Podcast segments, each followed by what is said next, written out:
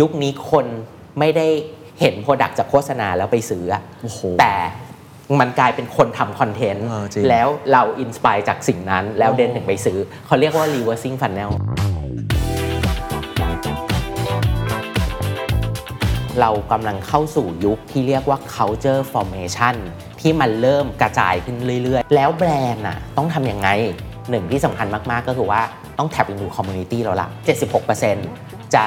ลงเงินเพิ่มใน TikTok อืม อีก 57%จะลงเงินเพิ่มใน YouTube คนที่จะเป็นเซนเตอร์ หรือเป็นเขาเรียก heart of the process อะคือ creator เราก็เลยมาสู่เขาเรียก 3 พิล่าใหญ่ของ Mega Trend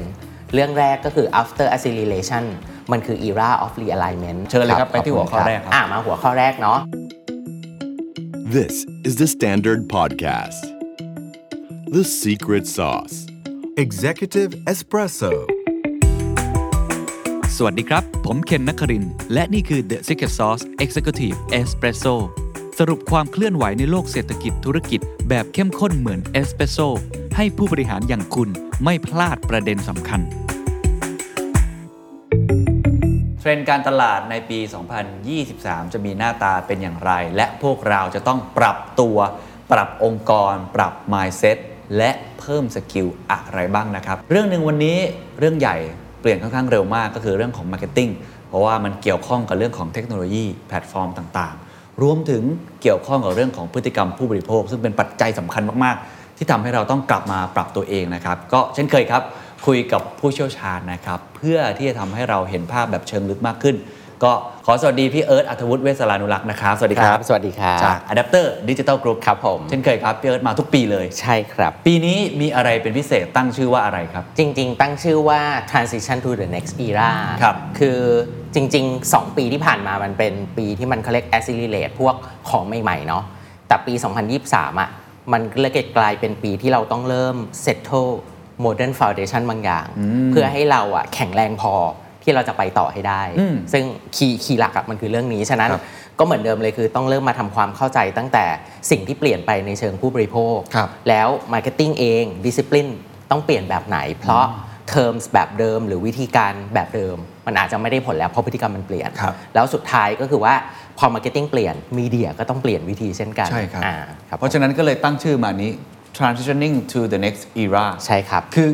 หมายความว่าตอนเนี้ยเรากำลังเข้าสู่ยุคใหม่อย่างแท้จริงแล้ว จริง ๆ คือยุคใหม่ที่คิดว่าน่าจะเป็นแบบนี้แหละแล้ว เพราะว่าช่วงที่ผ่านมามันลวงตานิดนึง งงๆ มันมีความเขาเรียกอะไรนะ เดี๋ยวก็ดิจิตอลโดดมากๆอินโนเวชันโดดมากๆ แต่พอมาถึงช่วงเนี้ยเราลองสังเกตสิว่าพฤติกรรมเราเริ่มกลับเข้ามาสู่พฤติกรรมปกติ อ๋อ แต่ไม่ได้แปลว่าเราใช้ดิจิตอลน้อยลงนะ เราใช้ดิจิตอลมากขึ้นแต่ดิจิตอลเราอ่ะมันใช้ไปพ่วงอยู่กับชีวิตประจำวันอย่างแท้จริง อ่า อ่าประมาณ เห็น นั้ ภาพ น ครับว่าเหมือนกับฝุ่นมันตลบ ถูก ในรอบ 2-3 ปีที่ ใช่ ผ่านมา แล้วโควิดมันเข้ามาเป็นตัวแปรด้วย ใช่ แต่ตอนนี้มันเริ่มนิ่ง ถูกต้อง ภาพเริ่มชัด ครับ พี่เอ้ยก็เลยบอกว่า อ่ะ นี่กำลังเข้าสู่ยุคใหม่อย่าง ถูก แท้ ต้อง จริง แล้วเรา ใช่ ก็ต้องปรับเปลี่ยนตัวเองอย่างไรเชิญเลยครับ ครับ อ่ะ ทีนี้เราเราเริ่มอินโทรดักชันนิดนึงก่อนว่า ฮะ ที่มาของเทรนด์แล้วกันมันมาจากไหนเนาะ คือจริง ๆ เราพยายาม Connect มาหลากหลาย dots ของพฤติกรรมผู้บริโภคที่มันถูก evolve along the time คือพฤติกรรมผู้บริโภคมันถูกเทรนมาเหมือนเหมือนเราโดนเทรนเนี่ยแหละ ก็คือว่ามันปรับเปลี่ยนมาตามยุค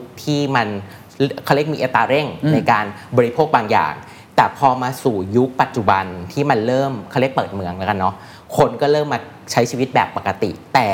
ยังใช้ดิจิตอลเป็นเหมือนเขาเรียกว่าทวินนะครับ อืม ก็คือใช้ควบคู่กับชีวิตประจำวัน ฉะนั้นเราเอาดอทตรงเนี้ยมาร้อยเรียงว่าพฤติกรรมอย่างแท้จริงที่มันจะยังคงอยู่เนี่ยแหละ มันจะไปยังไง อืม สองคือว่าดิจิตอลกับเทคโนโลยีที่เรียกว่ามันมาลีดจริง ๆ ไม่ใช่แค่เรื่องของสีสัน แต่มา Impact กับชีวิตของผู้คนอย่างแท้จริงอะ่ะมันจะเปลี่ยนภาพนี้ไปยังไง ครับ ฉะนั้นมันจะมาสู่สิ่งที่ 3 ก็คือว่า Marketing เองก็ต้องเริ่มมองเห็นสิ่งที่มันปรับเปลี่ยน อืม ก็ต้องเปลี่ยนทั้งสตรัคเจอร์เปลี่ยนทั้งวิธีการ และเปลี่ยนทั้งการวัดผล ครับ เพื่อจะไปต่อให้ได้ โอเค ะ เห็นภาพครับว่าแสดงว่าตอนนี้ความเปลี่ยนแปลงที่เกิดขึ้น อืม มันเห็นภาพชัดเจนมาก ครับ ขึ้นแล้ว ถูกต้อง ทีนี้ภาพนั้นคืออะไรต้องให้พี่เอิร์ธเล่าต่อ ได้ครับ ทีนี้ summary นิดนึงว่า 2022 อ่ะ จริง ๆ เราจะพูดกันบ่อยมากว่ามันคือ the year of great reset เนาะ ครับ แล้วก็ innovation เราได้เห็น innovation ที่เราไม่เคยเห็น ไม่เคยมีเกิดขึ้นเยอะแยะมากมาย มันคือ burst of innovation กับ technology ครับ แต่ 2023 ถ้า definition มันตอนเนี้ยที่ที่ให้มันคือคำว่า the year of realignment ก็คือทุกอย่างมันเริ่มอย่างที่บอกอะหายฝุ่นตลบละ ครับ ฉะนั้นเราต้องเริ่มมาจัดระเบียบ อ่า จัดทับสิ่งที่มันควรจะเป็น โอ้ จริง ๆ แล้วที่สำคัญต้องมี modern foundation ซึ่งคำว่า foundation ในที่นี้รวมตั้งแต่เรื่องของการจัด structure ของ data การทำเอ่อ modern organization และการทำเทคโนโลยี โอ้ ด้ว มัน ย ลึกไปถึงขั้นวางสตรัคเจอร์โครงสร้างองค์กรใหม่เลย โครงสร้างก็จะถูกปรับต้องเขาเรียกมีซักเจสแล้วกันว่า ครับ ควรจะปรับเปลี่ยนไปแบบนี้ อ่าเห็นภาพครับ ผม ซึ่งใครที่อาจจะ transform มาแล้วในรอบ 3-4 ปีที่ผ่านมาตลอดเวลา ครับ ก็อาจจะลองฟังดู ใช่ ว่ามีอันไหนที่เราต้องปรับเพิ่ม ถูกต้ ย่า องงนี้ละกัน ใช่ครับ นะครับ ได้เลยค ผ รับ มอ่ะทีนี้เราก็เลยมาสู่เขาเรียก 3 พิล่าใหญ่ของ Mega Trend เรื่องแรกก็คือ after acceleration มันคือ era of realignment ซึ่ง key mega trend อันแรกเนี้ยมันจะมีอยู่ 3 sub trend ด้วยกัน 1. digital adoption growth มันเริ่มเขาเรียก normalizing แต่ว่ามันเริ่มไม่ไม่ไม่โดดไม่โดดเด้งอย่างผิดปกติละ มันเริ่มกลับมาสู่ยุคที่มันเริ่ม settle ละ โอเค อ่าสองก็คือว่ามันก็เลยกลายเป็นยุคของ next generation consumer โอ้ ซึ่งมี 3 segment ใหญ่ ๆ ที่วันนี้จะมาคุยให้ฟัง โอเค คือ bubble up culture หรืออีกศัพท์หนึ่งของมันคือ multi cultural โอเค สองคือ hybrid shopper แล้วก็ 3 คือ Gen 4 shopper นะครับ แล้วก็มันก็เข้ามาสู่เทรนด์ที่3เขาเรียก sub เทรนด์ที่ 3 ก็คือว่ามันก็เลยกลายมาเป็นสิ่งที่เรียกว่า shift to creator economy ครับผม อ่าและสิ่งนี้แหละก็มาแลนดิ้งสู่สิ่งสุดท้ายก็คือว่า Persona มันเริ่มไม่มีผลละ แต่ Community มันเริ่มจะมามีผลมากกว่ากับผู้คน คือในอดีตเวลาเราพูดถึง marketing ครับ Persona จะสำคัญมาก เพอร์ซนาคืออะไร ถูก เพอร์ซนาของคุณคืออะไร Characteristic Behavior อะไรก็แล้วแต่ มัน แต่ จะลด ำ ความสำคัญลง มันจะลดความสำคัญลงหรือเอาไปใช้บางบางเฉพาะกิจของ Marketing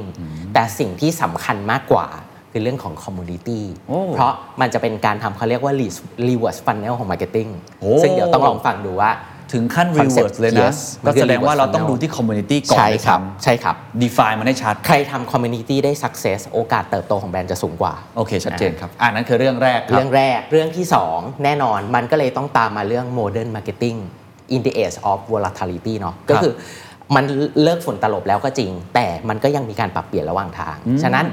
organization หรือ marketing เองก็ต้องปรับเปลี่ยนให้ modernize ตาม ครับ ฉะนั้นสิ่งแรกที่สำคัญก็คือต้องเริ่ม shift strategy เข้าสู่ next marketing era ครับ ซึ่งเดี๋ยวเราจะมาขยายความให้ฟังว่าไอ้ next marketing era ฟิโลโซฟีหรือว่าคอนเซปต์ของมันมันเปลี่ยนจากอะไรเป็นอะไร ครับผม นะครับ นะครับสองที่สำคัญก็ต้องมารีเวลอัพมาชีเท t เจอร์ศัพท์นี้อาจจะฟังดูใหม่นะครับ แต่จริงๆ มันคือ Marketing Architecture คือการจัด Architect ของ Marketing นั่นเอง เหรอฮะ อ่า Structure ของ Marketing สำคัญมาก ๆ กับการที่ต้องรีเวลอัพให้เข้ากับ Modern Marketing โอเค นะครับ ครับ แล้วก็จะเข้ามาสู่เรื่องที่ 3 และ 4 ก็คือ Data Strategy ต้อง redefine ใหม่ อืม และเทคโนโลยีก็ต้อง redefine ใหม่เช่นกัน อืม นะ โอเค แล้วก็สุดท้ายแน่นอนพอปรับ Marketing สิ่งที่สำคัญที่สุดคือ Marketing มันจะ outreach ออกไปข้างนอกไม่ได้ ถ้ามันไม่มีมีเดีย ครับ แต่มีเดียก็ถูก transform เช่นกัน ฉะนั้นเราก็เลยเจอ new face of media ทั้ง currency และ value ของมัน ครับ นะครับ คีย์สำคัญเลยคือ 3.1 คือ attention มันกลายเป็น now priority ละนะครับสองคือ funnel มันต้องเริ่ม redefine ใหม่เพราะมันไม่ได้เป็น funnel ที่เราเคยรู้จักห โอ มืน เค ดิม เข้าใจเพราะว่ามันตัวมีเดียมันแตกกระจา ถู ย ก มา ต้ ก องมันมันเป็นอย่างที่บอกมันหลีดมาจากตั้งแต่แรกคือ bubble up culture เนาะ ครับ แล้วก็ 3 ฉะนั้นเราก็ต้องเริ่มมารีทิงวิธีการวัดผล ครับ และ ผม ก็ KPI ใหม่ อืม แล้วก็ 4 ที่เรามีเมนชั่นไปแล้วก็คือว่ายุคนี้มันเป็น age of everywhere commerce อืม ทุกที่สามารถซื้อของได้เนาะและมันคือ rise ของ shop attainment trend โอ้ สุ ครั ด บ ยอดครับ คือถ้าสังเกตเห็นวิธีการวางคอนเทนต์ของพี่เอิร์ธนี่เหมือนเรียงเจอร์นี่ ใช่ มาให้ด้วยนะ ใช่ครับ ตั้งแต่เริ่มต้นดูบริบทก่อน ครับ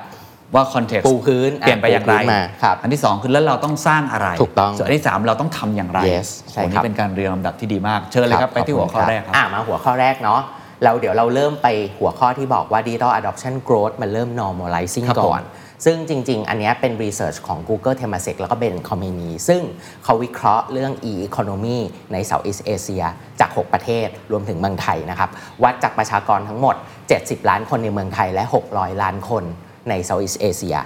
finding ที่เจอที่น่าสนใจก็คือว่าตอนเนี้ย total เขาเรียก digital population ใน SEA อ่ะมันอยู่ที่ 460 ล้านคนในปี ครับ 2022 สิ้นปีนี้ ซึ่งเท่ากับว่า 76%ของประชากรทั้งหมดอ่ะเป็นประชากรดิจิทัลไปเรียบร้อยแล้ว ชัดเจนครับ ซึ่ง ตัวเลขนี้ก็คือเท่ากับตัวเลขเมืองไทยแหละ คิดง่ายๆ คือ 76%ของ 70 ล้านคน ครับผม 8ใน 10 ของประชากรในเมืองไทยคือดิจิ t a ล population ครับผม นะฮะแล้วตัวเลขนี้คงไม่ได้ excitement growth อีกแล้ว มันจะอยู่ประมาณนี้แหละ อ๋อมันจะไม่ขึ้นไปมากกว่า มัน นี้หรอ จะขึ้นแต่มันจะไม่ได้ขึ้น excite เหมือนช่วงที่ผ่านมาต้องบอกแบบนี้ เพราะช่วงที่ผ่านมาดิจิตอลมันโดนอัตราเร่ง ครับ จากโควิดเนาะฉะนั้นช่วงนี้มันเริ่มกลับมาเป็นปกติ อ่ามั มันก็เลยจะเริ่มเติบโตเป็นปกติ ครับ นี่คือคีย์นะ ค ค รั รั บบ ผม เรื่องหนึ่งเรื่องที่สอง time ออนไลน์มันมันสู่จุดพีคไปเรียบร้อยแล้ว เอาจริงๆการใช้เวลาในออนไลน์ของพวกเราอะพีคที่สุดคือปี 2021 เพราะตอนนั้นเราออกไปไหนไม่ได้ ล็อกดาวน์ ถูกล็อก ฉะนั้นทุกอย่างเนาะดูหนังฟังเพลงทำกิจกรรมในบ้านใดๆก็แล้วแต่ทุกอย่างทำบนดิจิตอล ครับ แต่ณตอนนี้เราเริ่มใช้ชีวิตกลับมาเป็นเหมือนปกติ ออกไปคอนเสิร์ต ออกไปปาร์ตี้ ออกไปกินข้าวนอกบ้าน ฉะนั้นทำออนไลน์มันเริ่มกลับมาระดับที่ปกติ โอเค เรียกว่าเลยจุดพีคมาแล้ว ซึ่งตอนนี้อยู่ประมาณเท่าไหร่อะครับ อ่ะตอนนี้ทำออนไลน์อยู่ประมาณ อ่า 6.43 ชั่วโมงต่อวัน นี่คือมาตรฐานแล้ว มาตรฐานละ โอเค กลับมาเป็นมาตรฐานนะครับ กลับมาสู่โลกความเป็นจริง อ่ะนี่นี่คือตัวเลขแห่งความเป็นจริงเนาะแล้วก็ดิจิ t a ลอะดอปชัน growth น่ะของในแต่ละเซกเตอร์ต่างๆ เช่นยกตัวอย่างคือ e-commerce food delivery หรือว่า transportation น่ะมันก็เริ่มมีตัวเลขที่ค่อนข้างนิ่งอ่ะคือ growth accelerate มารอบหนึ่งละ ตัวเลขที่น่าสนใจสำหรับอันนี้ก็คือว่า e-commerce adoption มันเกือบเต็มแล้ว ลองสังเกตคือ 75%ในปีที่ 2021 เพิ่มมา 19%ในปี 2022 ฉะนั้นตัวเลขนี้เขาเรียกว่าปริ่ม ปริ่มร้อยละ ที่มันจะเขาเรียกว่าไม่มี adoption มากกว่านี้แล้วอะ ครับ เพราะมัน ผม already adoption เรียบร้อย แต่ opportunity อื่น ๆ ของ sector อื่น เช่น food delivery transport online grocery หรือ travel ยังมีโอกาสอ่ะต้องบอกแบบนี้นะครับ แต่ทั้งนี้ทั้งนั้นอย่างที่พูดตั้งแต่แรกเลยคือ มันจะไม่ได้เติบโตโดดเด้งเหมือนในช่วง 2 ปีที่ผ่านมานะครับ ทีนี้ภาพรวมเมืองไทยเป็นอย่างไร ฉายภาพเมื่อสักครู่เป๊ะเลย ก็คือว่าตัว adoption ที่ growth ที่สุดคือ e-commerce สู ครั ง บ ที่สุดเลยอย่างที่เห็นเนาะรองลงมาคือ food delivery แล้วรองลงมาถึงเป็น grocery แล้วก็ travel ฉะนั้นก้อนตรงเนี้ยก็จะเป็นภาพที่เดี๋ยวเราต้องเอามาจัดการในเรื่องของการเรียนรู้พฤติกรรมของคนไทย ครับ ที่ adopt สู่โลกดิจิทัล ซึ่งเดี๋ยวเราจะ go to slide ต่อไป ครับ นะครับ ทีนี้ก้อนหนึ่งที่น่าสนใจมากๆละกันคือจริงๆดิจิทัลคอน sumer อ่ะมันถูกแยกออกเป็นเซกเมนต์เซกเมนต์แรกคือเรียกว่า affluent users ก็คือคนมีฐานะดีอะครับอินคัมสูงมีมีกำลังซื้อเนาะสองยังดิจิทัลเนทีฟก็คือเด็กคนรุ่นใหม่นะครับ แล้วก็ค่อนข้าง True e n d เลยบนดิจิทัลสามเมโทรเมนสตรีมก็คือคนแมสรายได้อาจจะไม่สูงมากนะครับสี่ on budget user อันนี้คือรายได้ต่ำกำลังซื้อน้อย และก็สุดท้ายที่โผล่มาใหม่เลยคือ suburban คือคนที่อยู่นอกเมืองเลยอ่า suburban user ซึ่งผมว่าความน่าสนใจที่สุดของสไลด์นี้ละกันก็คือว่าจริง ๆ สัดส่วนของ population digital population น่ะกลุ่ม suburban น่ะสูงที่สุดเลยคือ 41%คิดง่ายๆเขาคือฐานล่างของพีระมิดนะครับ อ่า อ่าแต่ในขณะที่กลุ่มยกตัวอย่างคือ metro mainstream หรือ affluent user อ่ะสัดส่วนคือ 18%แต่ใน 18%เนี้ย active ที่สุด ต้องบอกแบบนี้ แต่ โอเค กลุ่ม 41%อ่ะไม่ได้แอคทีฟมาก อ่าโอเคเข้าใจ ประมาณนั้นครับ ฉะนั้นอันนี้คือสิ่งที่เราต้องเริ่มทำความเข้าใจกับเซกเมนต์ซึ่งยิ่งถ้ามาลายให้ดูลาย vertical ของ Digital Service ไม่ว่าจะเป็น e-commerce grocery food delivery อย่างที่มาสักครู่คุยให้ฟัง จะเห็นได้ว่า e-commerce อะทุกเซกเมนต์ adoption เกือบร้อยละ ยกเว้นกลุ่มสุดท้ายคือ suburban users ที่อยู่น้อยที่สุดคือ 74% ครับผม ฉะนั้น นั้นเหลือรูมอีกนิดเดียวที่จะ adopt แล้วก็เท่ากับจะ complete ภาพใหญ่ที่สุดของ e-commerce ครับ นะภาพที่ 2 grocery พอเห็นตัวเลข suburban user จะชัดเลยว่า 9%เอง ฉะนั้นแปลว่ามีอยู่ 2 อย่างเนาะ room for growth หรืออาจจะ challenge มาก ๆ ว่ามันอาจจะไม่เกิดขึ้นเลยก็ได้ อ่าเป็นไปได้ เป็นไปได้ ฉะนั้นพวกเนี้ยถามว่าช่วยอะไร ช่วยทำให้เราต้องวิเคราะห์การ adoption ของดิจิทัลของแต่ละ segment ให้ถูกต้องนะครับ โอ้ดีมากเลยครับ อันนี้คือคีย์นะครับ ไฮไลท์อ่ะเมื่อกี้อย่างที่พูดเลยว่า ภาพรวมของดิจิตอลอะดอปชันมันเริ่มมาชัวร์แล้วเนาะในเกือบเกือบทุกๆ category กลุ่มที่ highly adoption มากๆ affluent user เนาะยังดิจิตอล native กลุ่มที่เป็น urban mainstream อย่างที่เมื่อกี้เราโชว์ภาพให้ดู ฉะนั้นการทำความเข้าใจ behavior across consumer segments สำคัญมาก ๆ ในการที่เราจะ planning for the future ในการที่จะเขาเรียกว่าหา room ในการที่จะ develop ต่อ หรือสร้าง growth ให้กับแบรนด์เราหรือว่า product เรา ครับผม นะครับ ทีนี้ key note อันหนึงที่น่าสนใจมาก ๆ ก็คือว่าบริษัทตอนนี้ส่วนใหญ่เขาเริ่มเปลี่ยนแผนจากการทำ acquisition มาเป็น engagement กับ existing customer เพราะอะไร เพราะก็เขาถูก acquire มาเรียบร้อยแล้วไง โอเค แต่เรายังไม่ได้ usage เขาเลยอะเรายังไม่ได้ engage เขาแล้ว ครับ ยังไม่ได้ทำให้เขาสามารถมี value เพิ่มเติมกับบริษัทเราได้ ครับ ฉะนั้นเกือบทุก ๆ บริษัทที่เป็นบริษัทใหญ่ ๆ เขาหันกลยุทธ์จาก acquire มาเป็น engage เข้าใจแล้ว อ่ะ เพราะว่ามันแอคควายจนไม่สามารถจะโตไปมากกว่านี้ได้แล้ว ถูกต้อง ฉะนั้นมันเน้นเชิงคุณภาพดีก ใช่ ว่า และ cost per acquisition ก็จะสูงขึ้นละ เพราะมันผ่านเลยจุดช่วงเขาเรียก acceleration โอ เรียบเคร้อย เห็ แล้ น ว ภาพมากครับโอ้ อ่ะ ดีมากครับ ทีนี้ก้อนหนึ่งที่มันก็เลยน่าสนใจตามมาคือว่าเขาเรียกเศรษฐกิจดิจิทัลของ อืม SCA อะครับเอ่อตอนเนี้ยมันอยู่ที่ 2 แสนล้าน ดอลลาร์ GMV อืม ไปเรียบร้อยแล้วในปี ครับ 2022 ซึ่งตัวเลขเนี้ยจริง ๆเขา forecast ในปี 2025 โอ้ มาถึงก่อน already กำหนด เรียบร้อย ใช่ถึงก่อนกำหนด ซึ่งแปลว่าอัตราเร่งตรงเนี้ยเขา forecast ไปถึงปี 2025 ครับ มันจะโตไปอีกแค่ 20%คือโตนะ แต่โตไป 20%ในแอสภาพรวมของ SEA เข้าใจ ซึ่งเท่ากับว่าอัตราเร่งก็จะไม่ตื่นเต้นละ แต่มันสำคัญ โอเค เพราะว่าถ้าดูตัวเลข e-commerce ดีๆ e-commerce ก็จะอยู่ในตัวเลขที่เติบโตสูงเกือบที่สุดเลย เทียบกับทั้งชาร์ต ครับ ฉะนั้นแปลว่า e-commerce จะเป็นหัวใจของ digital economy ประมาณหนึ่งนะครับ ทีนี้ก้อนอีกก้อนหนึ่งที่น่าสนใจเมื่อสักครู่จริงๆพูดเรื่องนี้ไปแล้ว คือว่า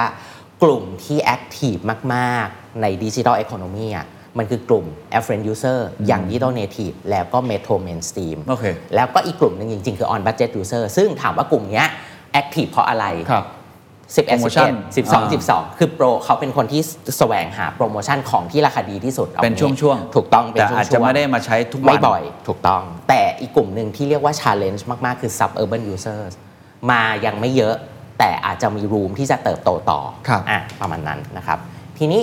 ก้อนตรงหนึ่งที่อันเนี้ยอยากอยากพูดถึงในเชิง e-commerce เพราะอย่างที่เมื่อกี้พูดว่า e-commerce สำคัญเนาะสำคัญเพราะ digital user adopt เกือบทุก segment เรียบร้อยแล้ว และอัตราการ adoption ก็สูงด้วย ครับผม สินค้าในอีคอมเมิร์ซตอนเนี้ยมันไม่ใช่สินค้าแค่ที่เราเห็นกันบ่อยๆ เช่นแฟชั่น Personal Electronics หรือ Consumer Electronics อีกต่อไปแล้วอะสินค้าบางอย่างผมยกตัวอย่างคืออะไรรถยนต์นะก็ถูกซื้อในอีคอมเมิร์ซไปเรียบร้อยแล้ว ฉะนั้น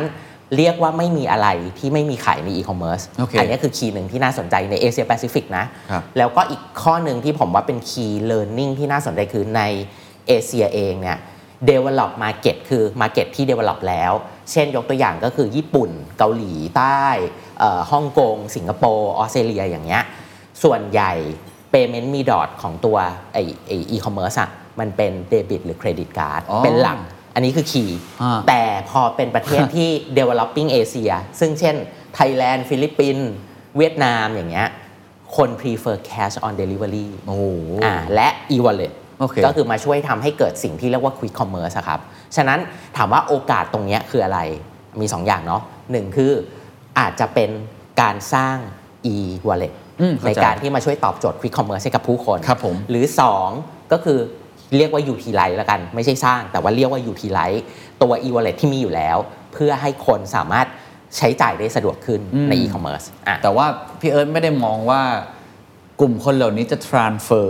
อ่ะ มาอยู่ในเครดิตหรือเดบิต เพ เท่า ราะ ไหร่ ว่าเหตุผลเพราะว่าเอาจริงๆพอไปดูตัวเลขของคนไทยที่ถือบัตรเครดิตนะครับ ถ้าผมจำไม่ผิดตัวเลขมันอยู่แค่ประมาณ 10กว่าเปอร์เซ็นต์ ใช่ครับ ประมาณ อ่า สิบนั้น นั่นแหละ ซึ่ง ใช่ ซึ่งทางค่ายบัตรเครดิตก็พยายามนะ ถูกต้อง ที่จะให้มี adoption ใช่ rate ที่เพิ่มขึ้น ใช่ อ่า ครับแต่คิดว่าทางออกของคอน sumer โดยทั่วไป ครับ โดยเฉพาะกลุ่มไม่ว่าจะเป็น on budget หรือ suburban คิดว่าตัวที่เป็น cash on delivery เป็นสิ่งที่เขายังเชื่อถือ ครับ อ่าและถ้า e-wallet สามารถมาสร้างมูลค่าเพิ่มเช่นยกตัวอย่างคือ จ่ายก่อนผ่อนที่หลัง อืม เหมือนบัตรเครดิตเลยแต่อยู่ใน wallet อ่ะอันเนี้ยก็อาจจะตอบโจทย์เขามากกว่า ครับครับ ซึ่งผมก็จะว่าในเมืองไทยน่าจะ QR code เยอะมาก ถูกต้องใช่ครับ โอเค อ่ะทีนี้ก้อนตรงหนึ่งที่อันนี้แลปอัพมาให้ดูเร็ว ๆ เลยคือ อ่ะ Food Delivery ยังเติบโตเนาะแล้วก็อีกอันหนึงคือออนไลน์มีเดียแต่ออนไลน์มีเดียอันนี้มีคีย์ที่น่าสนใจต้องบอกแบบนี้ก็คือว่า อัตราการเติบโตของวิดีโออ่ะจริง ๆ มันยังเติบโตอยู่นะ แต่มันเริ่มเติบโตในทิศทางที่เริ่มลดลงนิดนึง ครับ เพราะว่าเราเริ่มเข้ามาสู่ยุคที่เราออกไปข้างนอกแล้วอะ อ๋อ ฉะนั้นเราไม่ได้ใช้เวลาดูวิดีโอเหมือนเดิมที่เราเคยอยู่ในปี ครับ 2021 ออนไลน์นี่คือพวกวิดีโอสตรีมมิ่ง ทั้งหมดเลย ออนดีมา วิดีโอสตรี ด้วย มมิ่ง มิวสิก เกมมิ่ง และรวมถึงดิจิตอลแอด อันเนี้ยรวมอยู่ในออนไลน์มีเดียทั้งหมด โอเค นะครับ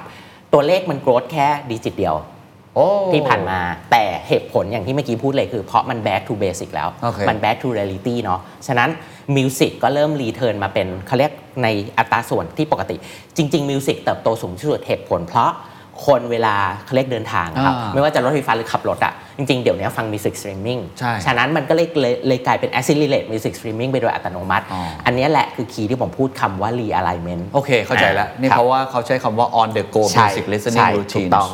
เกมมิ่งลดลง เพราะเราเริ่มมีเวลาอยู่บ้านน้อยลง เราเริ่มไปปาร์ตี้ เราเริ่มไปคาเฟ่มากขึ้น ฉะนั้นเราก็มีเวลาเล่นเกมน้อยลง ซึ่งเป็นปกติมาก ๆ และสุดท้ายดิจิตอลแอปก็เติบโตเล็กน้อย โอเค อ่ เข้าใจ ประมณนั้น เหมือนเหมือนตอนนี้โลกกำลังจัดสมดุล ถูกจัดสมดุล กับสู่ ใหม่ ความเป็นจริง ฉะนั้ ใน น ทุกมิติเลย ถูกต้อง เรื่องของดิจิตอล ถูก ที่มัน ต้อง หายมาก ๆ ในปีที่ผ่านมา ใช่ ฉะนั้นต้องทำความเข้าใจว่าเกิดอะไรขึ้น และอะไรที่มันคือ normalize โอเค ะ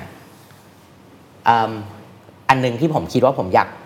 address ประเด็นนี้มากเลยคือเรื่อง sustainability เพราะต้องบอกว่า sustainability มันเป็น very hot topic ของทุกคนทั่วโลกเนาะ ซึ่งสิ่งนี้เอาจริง ๆ in the long term มันจะ value ที่สุดแหละ โอเค แน่ๆ แต่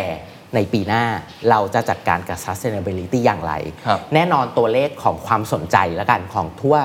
ทุกประเทศใน Southeast Asia สนใจเรื่อง sustainability หมดเลย ดูจาก search trend ที่มันเติบโตขึ้นในช่วงที่ผ่านมา แต่ความน่าสนใจก็คือว่า say and do มันต่างกัน อ่า ก็คือคนบอกว่าสนใจอ่ะแต่คนที่ใช้จริง ๆ สินค้าที่เป็น sustainability อ่ะแก็บกับคนที่บอกว่าสนใจอ่ะมันห่างกันเยอะมาก อ่ะยกตัวอย่างคือ 41%ของเมืองไทยนะครับ คนที่บอกว่าสนใจ sustainability อ่ะใช้สินค้าที่เป็น sustainability จริง ๆ คือ 9%ฉะนั้นแก็บอะมันห่างกันอยู่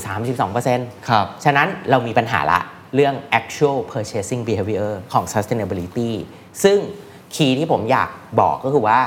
พอมันมีการแท็กตัวเลขหลาย ๆ ประเทศรวมถึงประเทศไทย ตัวเลขประเทศไทยอยู่ตรงเนี้ย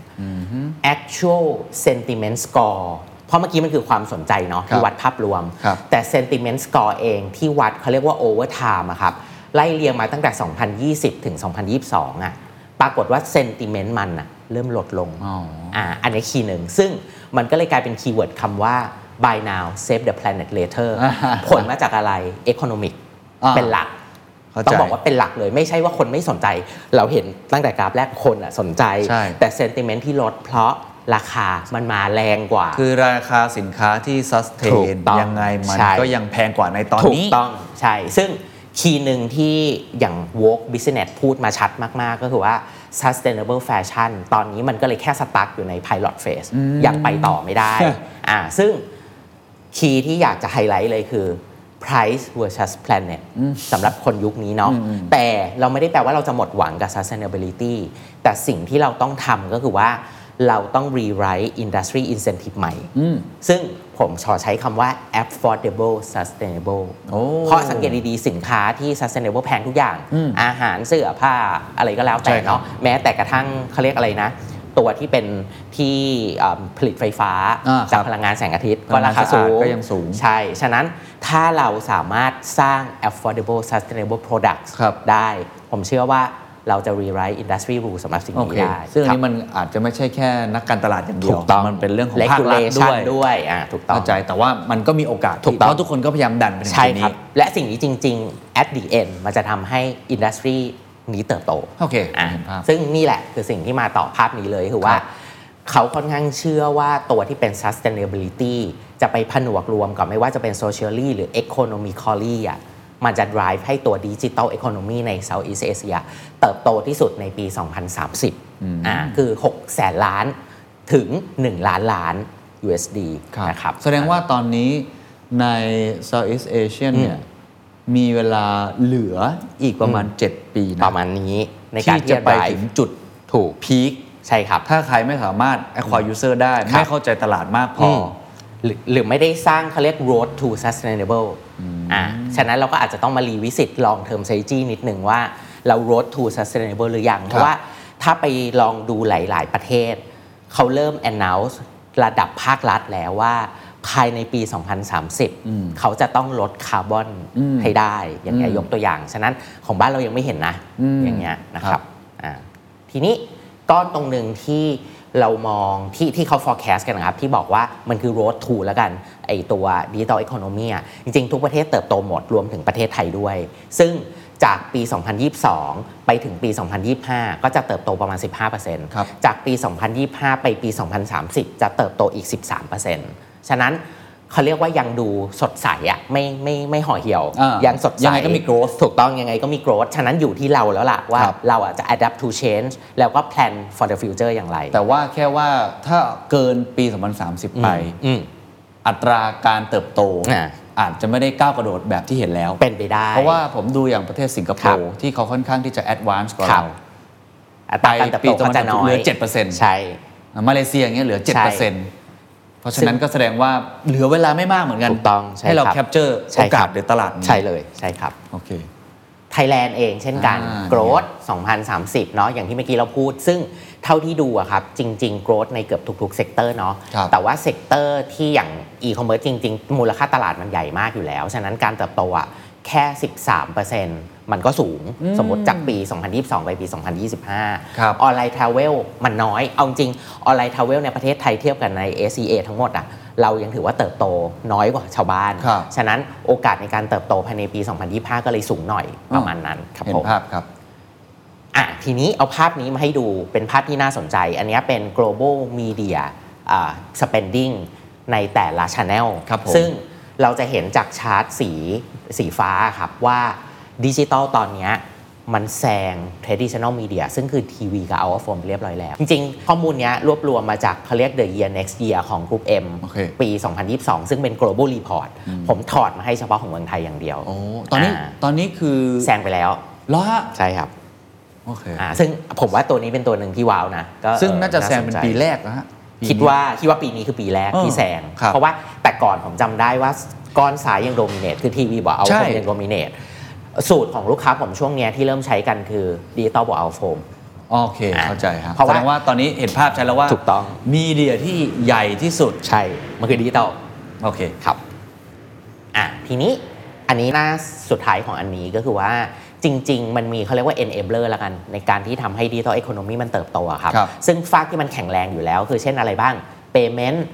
internet access อือฮึ logistics เนาะแต่ฝากที่ยังอยู่ในระหว่าง process คือ talent ขาดขาดคน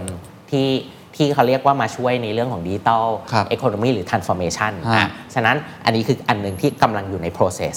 แต่อันที่ยังไม่มีเลย อืม และคิดว่าต้องเริ่ม road to มันเหมือนที่เมื่อกี้เราถกกันเลยอะ path to profitability digital inclusive อ่ะคือการ digital inclusive ก็คือการ convert คนที่ยังไม่ได้อยู่ในดิจิตอลอะเข้ามาในระบบดิจิตอลให้ให้ได้นะครับ แล้วก็ environment social governance ESG ใช่ Data Infrastructure แล้วก็ Regulation โอเค อ่ะพวกเนี้ยคือต้องต้องเริ่มแล้ว ครับ อ่ะนะครับ ซึ่งผมเลยทำเป็น 2 ฟากมาให้ดูละกันว่าในปี 2023 สิ่งที่เราควรต้องมองมี 2 อย่างคือ Short Term Focus กับ Long Term Strategy อืม ช็อตเทอมโฟกัสคำง่ายๆเลยคือ optimization ทำให้เกิดประโยชน์สูงสุดกับกับตรงนี้ที่มี กั อบ ยู่ สิ่ง เนาะ ที่มี ใช่สิ่งที่มีเช่น การเข้าใจ usage หรือว่า behavior ของทุกๆ segment ครับ ที่เมาสักครู่เราคุยให้ฟัง identify tactic ที่ใช่เพื่อสร้าง growth อืม อันเนี้ยคือข้อแรกเนาะสองเราอาจจะต้องเริ่มมา re-evaluate strategy แล้วก็ set marketing spend นะ based on สิ่งที่จะสร้าง profit ให้กับเราได้มากที่สุด ครับ หรือ consumer segment ที่จะสามารถสร้าง payback ครับ ให้กับเราได้มากที่สุด อืม อ่ะอันนี้คือ optimization สุดท้ายของ optimization ก็คือว่าเราอาจจะต้อง shift priority จากที่บอกคือมาเป็น deeper engagement กับ existing customer แทน acquisition อ่ะอันนี้คือ optimize ครับ แต่ long term strategy ขอเรียกมันว่า invention invention ต้องทำอะไรบ้าง 1. develop future strategy แล้วก็ conduct scenario planning รูปแบบต่างๆ ด้วยข้อมูลอันเนี้ยสำคัญนะครับ 2. อาจจะต้องเริ่มแพลนสิ่งที่เรียกว่า multi strategy เพราะ one strategy มันไม่พอแล้วอะมันมีหลากหลายเซกเตอร์ หลากหลาย scenario เนาะฉะนั้นยกตัวอย่างหนึ่ง scenario ก็คือว่า ถ้าเราบอกว่าเราอยากจะ acquire กลุ่มที่เป็น digital inclusion ก็คือกลุ่มที่ยังไม่ได้มาอ ค ยู่ รับ ในดิจิทัล ครับ เลยอะเพื่อให้เราเป็นฐานแบรนด์ที่มีคนที่ใหญ่ที่สุดในประเทศ อย่างเงี้ยยกตัวอย่างอันนี้ก็ต้องเป็นเป็น multi strategy หนึ่ง อืมเพราะเราไม่รู้ว่าอะไรจะเกิดขึ้น ถูกต้อง อันที่ 3 ก็คือว่าเราต้องเริ่ม accelerate digital first future เพราะเราเห็นแล้วว่า digital economy มันจะใหญ่โตมหาศาลมาก ๆ แต่สิ่งที่จะต้องมีคือ modern foundation modern foundation ของอะไร marketing innovation data technology และ sustainable อ่ะครับผม ครับผมโอ้เป็นงานวิจัยที่ดีมากนะครับ ครับ เห็นภาพมากๆค อ่ะ รับ อันข้างล่างเขียนเพิ่มเองครับ โอเค ครับผม เพราะฉะนั้นไอสิ่งที่เราพูดมาทั้งหมดเราก็เห็นภาพแล้วว่ามัน normalizing ใช่ เข้าสู่จุดสมดุลปกติ สมดุลปกติ ซึ่งมันก็มีรายละเอียดที่เราต้องทำการบ้านเพิ่มเติม ใช่ครับ ทั้งในเชิงช็อตเทอมและลองเทอม ใช่ นี่ ครับ คือสับเทรนแรก สับเทรนแรก ครับผม ครับผมมันก็เลยสปริงมาสู่สับเทรนที่ ฮะ 2 ที่เรียกว่า next generation ของ consumer โอเค อ่าซึ่งอย่างที่เมื่อสักครู่ที่เราคุยให้ฟังว่าดิจิตอลอะดอปชันมันมีหลากหลายเซกเมนต์โน่นนี่นั่น เราหยิบเอาคอ next gen consumer ใหญ่ ๆ มาให้ดู 3 คอ ได้เลยครับ คอแรกใหญ่ที่สุด เรียกว่าเปลี่ยนแปลงมหาศาลที่สุด เรียกว่า bubble up culture ครับ นะครับเดี๋ยวเดี๋ยวจะอธิบายให้ฟังมันคืออะไร hybrid shopper ง่ายๆ คือว่าช็อปเปอร์ที่ซื้อทั้งออนไลน์และออฟไลน์ไปพร้อมๆกัน อืม และสุดท้าย Gen Z shopper อ๋อ เขามีนิสัยยังไงที่มันไม่เหมือนกับพวกเราหรือ ฮะ ช็อปเปอร์ ฮะ ปกตินะครับ มาสู่เรื่องแรก เรื่องนี้เอาจริง ๆ ผมอินเป็นพิเศษ เหรอฮะ เพราะว่าจริง ๆ เรากำลังเข้าสู่ยุคที่เรียกว่า culture formation ที่มันเริ่มกระจายขึ้นเรื่อย อ่า ๆ ก็คือเอาง่าย ๆ คือความสนใจของคนมันเริ่มหลากหลายมาก ครับ ๆ แต่ก่อนเอาจริง ๆ ผมเชื่อว่าความสนใจคนมันหลากหลาย แต่คนแค่ไม่มีที่ให้แสดงความสนใจนั้น จริง แต่ณตอนเนี้ยมันมีที่ที่ จริง เราสามารถแสดงความสนใจนั้นได้ง่ายมาก ฉะนั้นคนมันก็เลยไปอยู่รวมกันเป็น subculture มี subculture ต่างๆ เยอะแยะมากมายเกิดขึ้น นี่คือสิ่งที่เกิดขึ้นของสิ่งที่เรียกว่า bubble up culture bubble up ในความหมายของพี่เอิร์ธคือฟ ฟ อ อง ง มัน ที่แตก เกิด แตก ขึ้น แตกแตกไปเรื่อยๆอ่าแล้วกระจายตัวออกไปเป็นฟองเยอะแยะมาก มั มาน ย ไม่ใช่ฟองใหญ่ ๆ เหมือนแต่ ถูก ก่อน ต้องผมนึกเอาผมยกตัวอย่างภาพง่าย ๆ เลย เมื่อก่อนเวลาแบรนด์หนึ่งบอกว่าอยากทำแพลตฟอร์ม ก็จะคิดออนมูวี่สปอร์ตมิวสิก อ่ะ แค่นี้อ่ะสมมติเนี่ยคอแพลตฟอร์มใหญ่ ๆ ตอนนี้ถ้าจะพูดว่ามูวี่มูวี่จอนราไหนของมูวี่ล่ะ จริง มิวสิกมิวสิกไม่ใช่แค่ยกตัวอย่างไม่ใช่แค่แรปไม่ใช่แค่ลูกทุ่งด้วยนะ ลูกทุ่งเองยังถูกซอยออกเป็นลูกทุ่งแบบหมอล อืม ำลูกทุ่งแบบแรป อืม ลูกทุ่งนึกออกไห ลูกทุ่ ม งแบบ คื ป๊อป จอนรามันเต็มไปหมดเลยอ่ะ ฉะนั้นมันก็เลยกลายเป็นมัลติคัลเจอรัล s o c i ตี้สุดๆนะครับ ปัจจุบันนี้ ครับ ฉะนั้น ผม ถามว่าแล้วมันรีเฟล็กซ์กับอะไรบ้างก็คืออ ม ว่ามันเลยกลายเป็นทำให้เกิดคอมมูนิตี้เยอะแยะมากมายเลยในออนไลน์ ฮะ ที่ที่สามารถ showing ไอตัว multi cultural ได้ดีที่สุดนะครับ ตอนเนี้ยที่เราเห็น อ่า 2 ที่ก็คือ TikTok กับ YouTube อ่า เหตุผลเพราะว่าคนสามารถมีวิธีในการที่สร้างคอนเทนต์ตามความสนใจ ครับ และคนก็จะไปเสพหรือดูคอนเทนต์เหล่านั้นน่ะที่เขาสนใจ อ่าน นะฮะแต่ในขณะที่โซเชียลมีเดียปกติอ่ะมันเป็นแค่ expression มันไม่ใช่ที่ที่สร้างคอนเทนต์ ฉะนั้น spending ตรงเนี้ยมันก็เลยลดลง แล้วยิ่งคนที่กระทบที่สุดคือทีวี เพราะอย่าลืมทีวีมันอยู่ในยุคเดิมเนาะเรียกว่ายุคมาร์เก็ตติ้ง1.0 แล้วกันก็คือ มันก็ได้แต่เป็นเมนอินเทรสใหญ่ๆอะ ครับ อ่าฉะนั้นนี่มันก็เลยกลายเป็นความแฟกเมนต์ของมีเดียที่ อ่า น่ากลัวมาก ๆ อันนี้คือคีย์หนึ่งที่น่าสนใจมาก ครับ ๆ ซึ่งสิ่งนี้แหละที่มันทำให้เกิดขึ้นของคอมมูนิตี้ อืม อ่า เห็นภาพครับ คือสรุปคือโลกมันแตกเป็นเศษ ถูก เสี้ยว ต้อง อันนี้ ใช่ คือคีย์เวิร์ดสำคัญ ครับ นะครับ ทีนี้เนี่ยเลยลองเอาภาพนี้มาให้ดู ซึ่งจริง ๆ เราเคยโชว์ที่ตัว The Standard Economic Economic Forum Forum ไปละเราเอาให้ดูว่า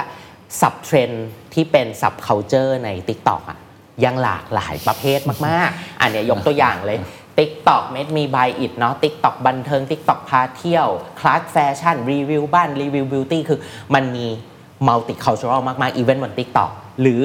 ผมทำมาให้เพิ่มอีกภาพหนึ่งสำหรับวันนี้ก็คือ YouTube culture and trend โอ้โห อันนี้ถอดจอนราของมิวสิกที่ติดเทรนดิ้ง YouTube เท่านั้นนะ ฮะ ไม่ใช่ทั้งหมดบน YouTube ฮะ ติดเทรนดิ้งบน YouTube มาให้ดู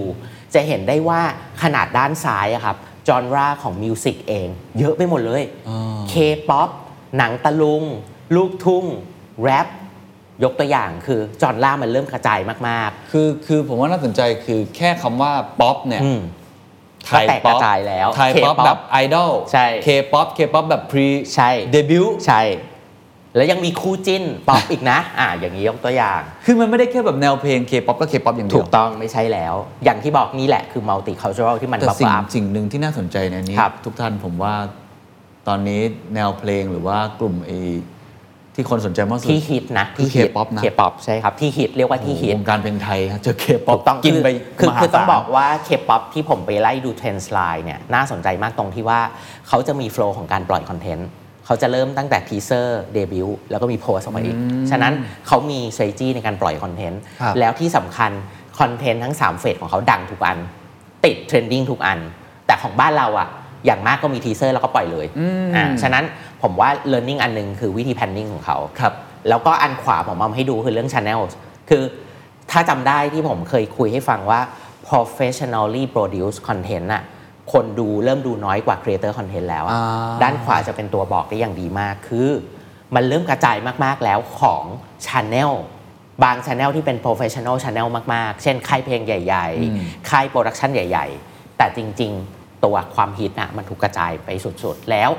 บางอันเป็นแค่ค่ายเพลงเล็กๆ นี่ หรือ น้ำน้ำแข็ง วเล็กๆ ทิพวรรณ แนวนั้นเลย เนสกาแฟศรีนคร ถูกต้อง นี่คือชื่อวงดนตรีหมดเลย สาวน้อยเพชรบ้า ใช่ นแพง ใช่เนี่ยอันนี้คือเลยจะเอาอยากเอามาคอนเฟิร์มว่ามันไม่ใช่แค่ TikTok นะอีเวน YouTube มันก็เป็นที่ที่รวบรวม ครับ สับเคาเจอร์ณยุคนี้ไปแล้วนะครับ โอ้ผมว่าดีมากเลยมันเป็นข้อมูลที่ทำให้เราได้เห็นภาพจริง ถูกต้อง ว่าไอ้ที่เราพูด โลก กัน มัน เนี่ย เปลี่ยน เออมันเปลี่ยนไปยังไง โลกมันเปลี่ยนไปยังไง ครับ ฉะนั้น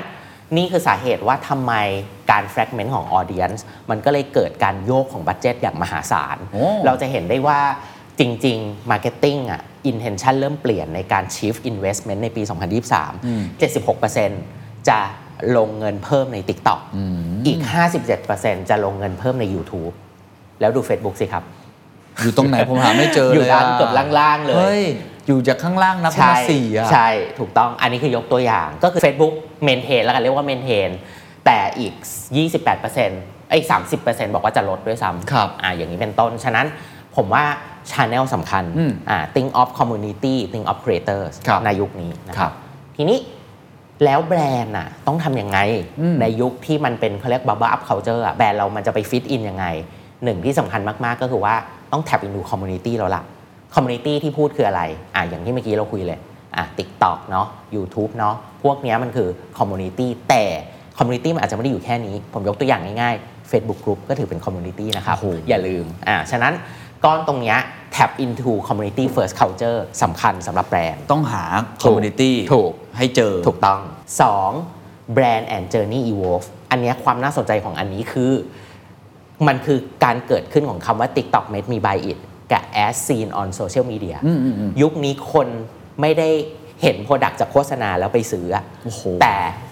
มันกลายเป็นคนทำคอนเทนต์ เออจริง แล้วเราอินสปายจากสิ่งนั้น แล้วเดนถึงไปซื้อ เขาเรียกว่า reversing funnel โอ้จริง อ่ะเนี่ย คือ แห มั ละ นกลับด้าน ถูกต้ ป อง กติก่อนหน้านี้ สมมุติจะเห็นโฆษณาแก้วแซนดาร์ดเนี่ย ใช่ เห็นในทีวี ทีวี แล้วคนก็ไปซื้อ แต่ตอนนี้ ไม่ใช่แล้ว ต้องเห็นจากแฮช Creator แท็ก อ่าใช่ Creator มาช่วย Creator สร้างใช่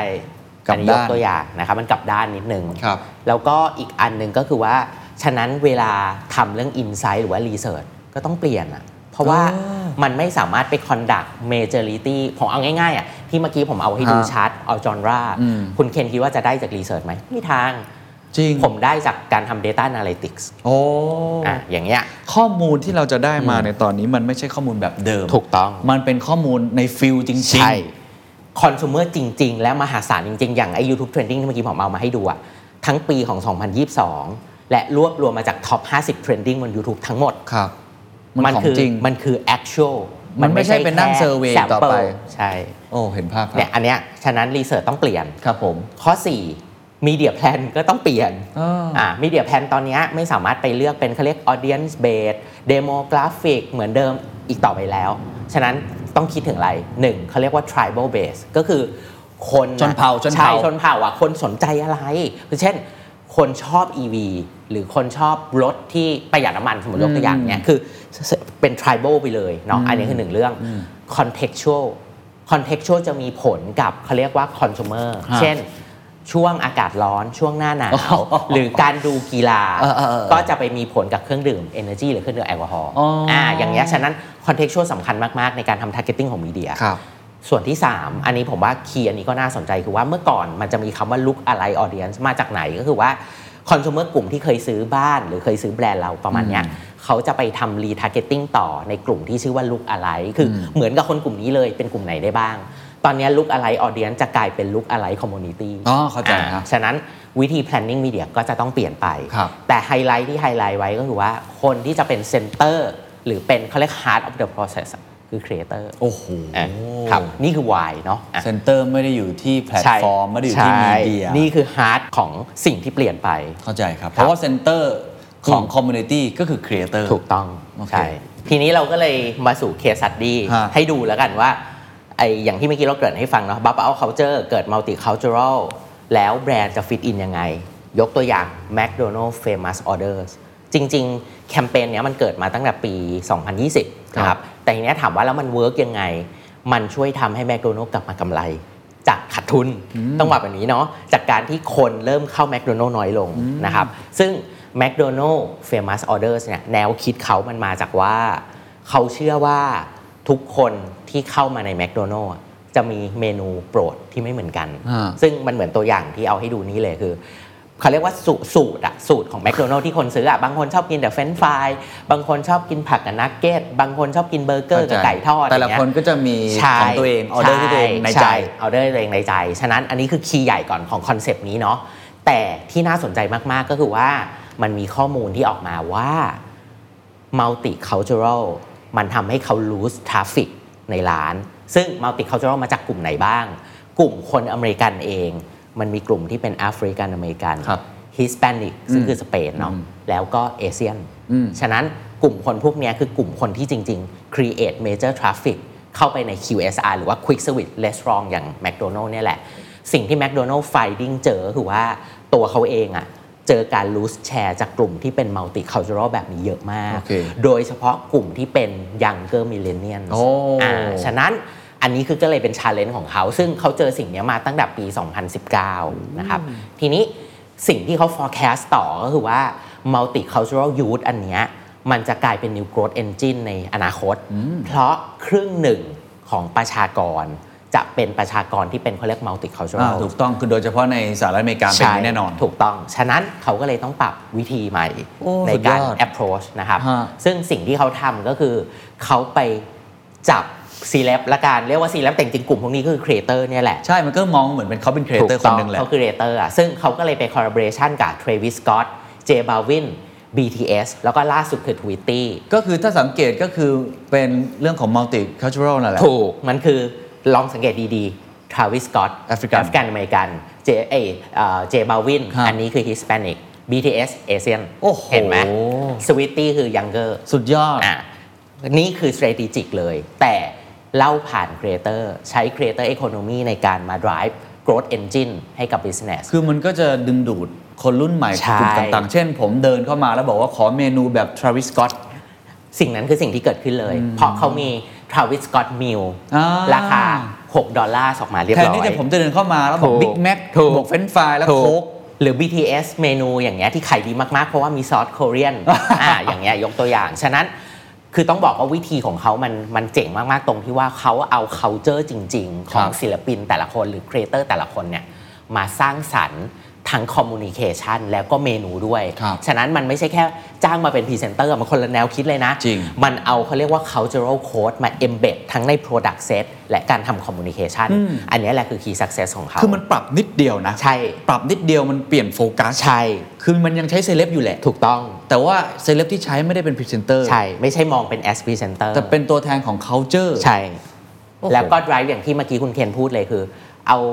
เมนูเทวิสกอตอันหนึง เอา อ่า เมนู BTS อันหนึง ครับ อย่างเงี้ย เหมือนถ้าเป็นบ้านเราเมืองไทย ใช่ เดินเข้าไป ใช่ สั่งขอเมนูแบบพี่เอิร์ธ ใช่ อย่างงี้เป็นต้น ถูกต้องใช่ครับ แล้ว ซึ่งก็ทำให้ยอดขายเขาเพิ่มขึ้นนี่ 283 ล้าน US ด ทั้ อง ล หมดลาร์นะ นะแอสซอฟนาวด้วยนะ เพราะว่าตอนนี้อย่างสวิตตี้เพิ่งออก โอ้ อ่าฉะนั้นก็ยังเอนจินยังยังเติบโตต่อ แต่ตัวที่สร้างมูลค่ามากที่สุดคือ BTS โอเค อ่ะ อ่ะคไม่รับผม แปลกใจ ใช่ อ่ะ ทีนี้อันนี้คือเรื่อง b u b b l e culture ครับ อ่า how band fit เนาะ ฮะ มาสู่อีกเรื่องหนึ่งของ next generation consumer ก็คือ hybrid shoppers อย่างที่เราเกริดเลยก็คือว่าคำว่า hybrid shopper คือคนที่เขา move ในการที่มีเจอร์นี่ในการซื้อของอะออนไลน์กับออฟไลน์ มันไม่ได้เหมือนกัน อืม คือมันขึ้นอยู่กับประเภทของสินค้าหรือ occasion ของเขาเองด้วย ฉะนั้นสิ่งเนี้ยเขาเรียกรวมว่า edge commerce หรือมาจากคำว่า hybrid commerce ฉะนั้นสิ่งที่เราต้องเริ่มทำคืออะไรก็คือว่าเราต้องเริ่มเข้าใจ consumer แต่ละ segment ว่ามีพฤติกรรมอย่างไรที่ hybrid โอ้โห ไม่ใช่แค่พฤติกรรมที่เป็น digital journey ครับ แต่ hybrid journey อย่างไร ซึ่ง อัคือสิ่ที่ มันก็ ต้ง จะ ข้า ไม่เหมือนกันอีก ถูกไม่เหมือน ในแต่ละ segment category ของสินค้าก็ไม่เหมือน ซึ่งอันนี้แบ่งตามเซกเมนต์ของสินค้า ใช่ หรือแบ่งตาม ทั้ ไท งสอง เจ้าเมื่อกี้อะ จริง ไอ้ ๆ ตัวคอมมูนิตี้ ถ้าถ้าในชาร์ตเนี้ยแบ่งตามแคตตา o r y สินค้าก่อน ด้านบนคือ non essential category ก็คือสินค้าที่ไม่จำเป็น ครับผม ด้านล่างคือ essential category คือสินค้าจำเป็น อ่า grocery อะไรพวกนี้ ก็ไม่เหมือนกันอ่าบางอันไปไป discover ในออนไลน์ บางอันไป discover ออฟไลน์อย่างเงี้ย อ่า อ่าฉะนั้น ต้องเข้าใจประเด็นนะครับ โอเค ยากขึ้นไปอีก คือมัน เาะ มันซับซ้อนขึ้น อ่ะ แล้วมัน ยาก มัน ขึ้นไปอีก หลากหลายขึ้นคืออา ในอดีตเราแค่คำว่า O2O ได้ ถูก เราก็รู้สึกว่าเก่งแล้ว ถู นะ กถูก โอเค ซึ่งตอนนี้ไม่ใช่แล้วนะครับ แล้วก็ไม่ใช่ omnichannel ด้วยนะ อย่าสับ สน omnichannel คิดบน channel แต่ h commerce คิดบน consumer โอ้โห าฉะนั้น h commerce อย่างที่เอาวงให้ดูเลยด้านขวา ซึ่งจะบอกว่า h commerce เป็นสิ่งที่เวทีของอย่าง IAB ซึ่งคือเขาเรียกสมาคมโฆษณาของที่อเมริกากำลังตื่นตัวกันมาก ๆ เพราะว่ามันเกือบมาเปลี่ยนโลกของความคิดของคอมเมอร์สละกัน ครับ เพราะมันไม่ใช่แค่ดิจิตอลเฟิร์สแต่มันคือไฮบริดนะครับ ทีนี้ก้อนก้อนก้อนก้อนหนึ่งที่ผมว่ามันน่าสนใจคือว่าแบรนด์ที่เป็นแบรนด์คอน sumer product ยกตัวอย่างแบรนด์เลยคือ Unilever หรือ PepsiCo อย่างเงี้ยเขาเริ่มไป acquire เขาเรียกว่า D2C business คือพวก direct to consumer business อะครับ เพื่อให้เขาสามารถครบวงจรไฮบริดได้ อืม นึกออกไหม เข้า คือ ใจ ตัวเขาเก่งออฟไลน์ ครับ ฉะนั้นเขาต้องไป acquire คนที่มี D2C ออนไลน์ อืม เพื่อให้ครบวงจรของไฮบริดคอมเมอร์ส ครับ แต่ในขณะที่แบรนด์ที่เป็นรีเทลก็พัฒนาเทคโนโลยีที่ทำให้หน้าร้านและออนไลน์อ่ะ อืม มันมี seamless experience เข้าใจ อ่า คือแต่ละ ฉ คนก็ดูว่าตัวเองขาดจิ๊กซอว์อะไร ถูกต้อง ที่จะทำให้มันเกิด เรา ไฮ ทำ บ สิ่ ริด งนั้น แบบถูนี้ให้ กต้อง ได้ ใช่ บางคนก็เลือกวิธีการ ใช่ เทคโอเวอร์ ใช่ บางคนก็สร้างขึ้นมา ถูกต้อง ใครมีหน้าร้านอยู่แล้วก็ไปสร้างอย่างอื่น ใช่ ใครไม่มีหน้าร้านก็อาจจะเพิ่มหน้า ใช่ ร้าน ถูกต้อง ซึ่งคนที่ทำได้น่าสนใจมาก ๆ คือ Nike ว้าว Nike Style Store ซึ่งเขาพรีเมียร์ที่เกาหลีเป็นที่แรกนะครับ ความน่าสนใจของที่นี่มันเหมือนไม่ใช่ร้านขาย Nike อ่ะ ฮะ แต่มันเป็นคอนเทนต์สตูดิโอ ว้าว ที่ทำให้คนซื้ออะสามารถเป็นคอนเทนต์ครีเอเตอร์ได้เลย โอ้โห นี่เจอดตรงเป๊ะ เห็น เลย ไหม นะ มันไล่กัน ไล่ มา เทร เป็น น ด์มา ใช่ มันไล่กันมาเป็นเรื่องเดียวกันเลยอะ คือไม่ได้เข้ามาซื้อรองเท้า ใช่เนี่ยลองสังเกต environment ที่เขาทำอะทั้งผนังทั้งสีทั้ง backdrop ทั้งกล้อง มีกรีนสกรีนให้ด้วย ใช่ อันเนี้ยยกตัวอย่าง ฉะนั้นนี่คือสิ่งที่มัน evolve เออ และแต่ละเซกเตอร์ของ business ก็ต้องปรับไม่ไม่ไม่เหมือนกัน อ่า นะครับ เห็นภาพมาก หรือซาร่า ครับผม ซาร่าก็ทำเขาเรียก H commerce เหมือนกัน แต่ H commerce ของซาร่าเป็นยังไง ก็คือว่า คนที่ซื้อผ่านดิจิตอลสโตร์ครับ สามารถเลือกออปชันไม่ใช่แค่ไปส่งที่บ้าน ก็คือเลือกออปชันให้ไปรับที่หน้าร้านและเปลี่ยนไซส์ได้เลย เพราะเพนพอยต์ต้องบอกแบบนี้เพนพอยต์คนที่ซื้อออนไลน์เนาะเวลาซื้อแล้วไปลอง ๆ สายไม่ตรง ใส่ไม่ตรงแล้วโอ้โหกว่าจะส่งคืนกว่าจะโปรเซสมันวุ่น ครับ วายเขาเลยแก้ปัญหานี้ แล้วทำให้มันไฮบริด อ๋อผมเลย อ่า เข้าใจคำว่าพี่เอิร์ธที่บอกว่ามันไม่ใช่ omni channel ใช่ เพราะมันไม่ใช่แค่ channel คิดเป็นคน คนที่ไฮบริดทำทุกอย่าง ใช่ จะออนไลน์ออฟไลน์เขาต้องการอะไร ถูกต้อง ให้มันซีมเลสที่สุด ใช่ครับ โอเค อ่ะเข้ามาอีก next generation consumer อีก gen หนึ่ง ฮะ Gen C shopper ครับผม นะฮะคนอยากเข้าใจ Gen C shopper มาก ๆ จริง ๆ ถอดรหัสมาแล้วมันมีคีย์เวิร์ดอยู่นิดเดียวเองอะที่จะเข้าใจเขาต้องบอกแบบนี้เนาะแน่นอน Gen C สเปน time ออนไลน์ 2 ใน 3 แน่นอนอันนี้คือ ก็คือมากสุด ไม่ต้อง ในตลาด พูดแล้วล่ะ ตอนนี้ เออคือคนรู้อยู่แล้วเนาะแต่คีย์ที่น่าสนใจกว่านั้นก็คือว่าตัวโซเชียลมีเดียเป็นบิ๊กอินฟลูเอนซ์สำหรับในการที่ทำให้เขาซื้อสินค้า เป็นบิ๊กอินฟลูเอนซ์เลยนะ ซึ่งแปลว่า Gen C rely on social มาก ๆ ในการที่จะซื้อสินค้าเนาะ ครับ ซึ่งสิ่งหนึ่งที่น่าสนใจอย่างที่เมื่อกี้เราพูดเลย as seen on social media หรือ TikTok made me buy it มันคือออนไลน์ word of mouth อะมันคือการที่ทำให้มัน influence factor ทำให้ตัว Gen C เองอะจะสนใจสินค้า เข้าใจ ซึ่งไม่ ครับ ว่าจะเป็น influencer video หรือ social media ad ได้ทั้งคู่นะครับ แต่คีย์หนึ่งที่ไปเจอก็คือ การสร้างออนไลน์ word of mouth อะมันเป็นตัวที่ทำให้เกิด attention อ่า อ่าเพราะ attention ไม่ใช่ทีวี อ่า ไม่ใช่ commercial ถูกต้อง แต่มันคือออนไลน์ word of mouth คือเขาคุยเรื่องอะไรกันอยู่ตอนเนี้ย ถูก ส่วนใหญ่ ต้ มั ง นมาจากออนไลน์ก่อนทั้งนั้นแห ถูต้ ละ งอ่ะผมเอาง่ายๆ อย่างที่เราเห็นกันน่ะ จองเทสลา อ่าครับ คิดว่าเป็นออนไลน์ word of mouth ไหม อ่า ใช่ ใช่เลย นี่แหละ ใช่เลย this is it โชว์ใบจองกันใหญ่ อ่าใช่ นี่แหละคือออนไลน์ word of mouth ที่สร้าง attention แล้ว convert user ต่อ จะเห็นไหมนี่คือ rewards ไม่ได้เกี่ยวกับทีวี รีเวิร์ดฟันแนลแล้วนะ เลยหรือไม่ได้เกี่ยวกับการยิงแอดของเทสลาด้วย ใช่ ซึ่ง Key Insight ของ Next Generation Shopper ที่ชื่อว่า Gen Z เนี่ย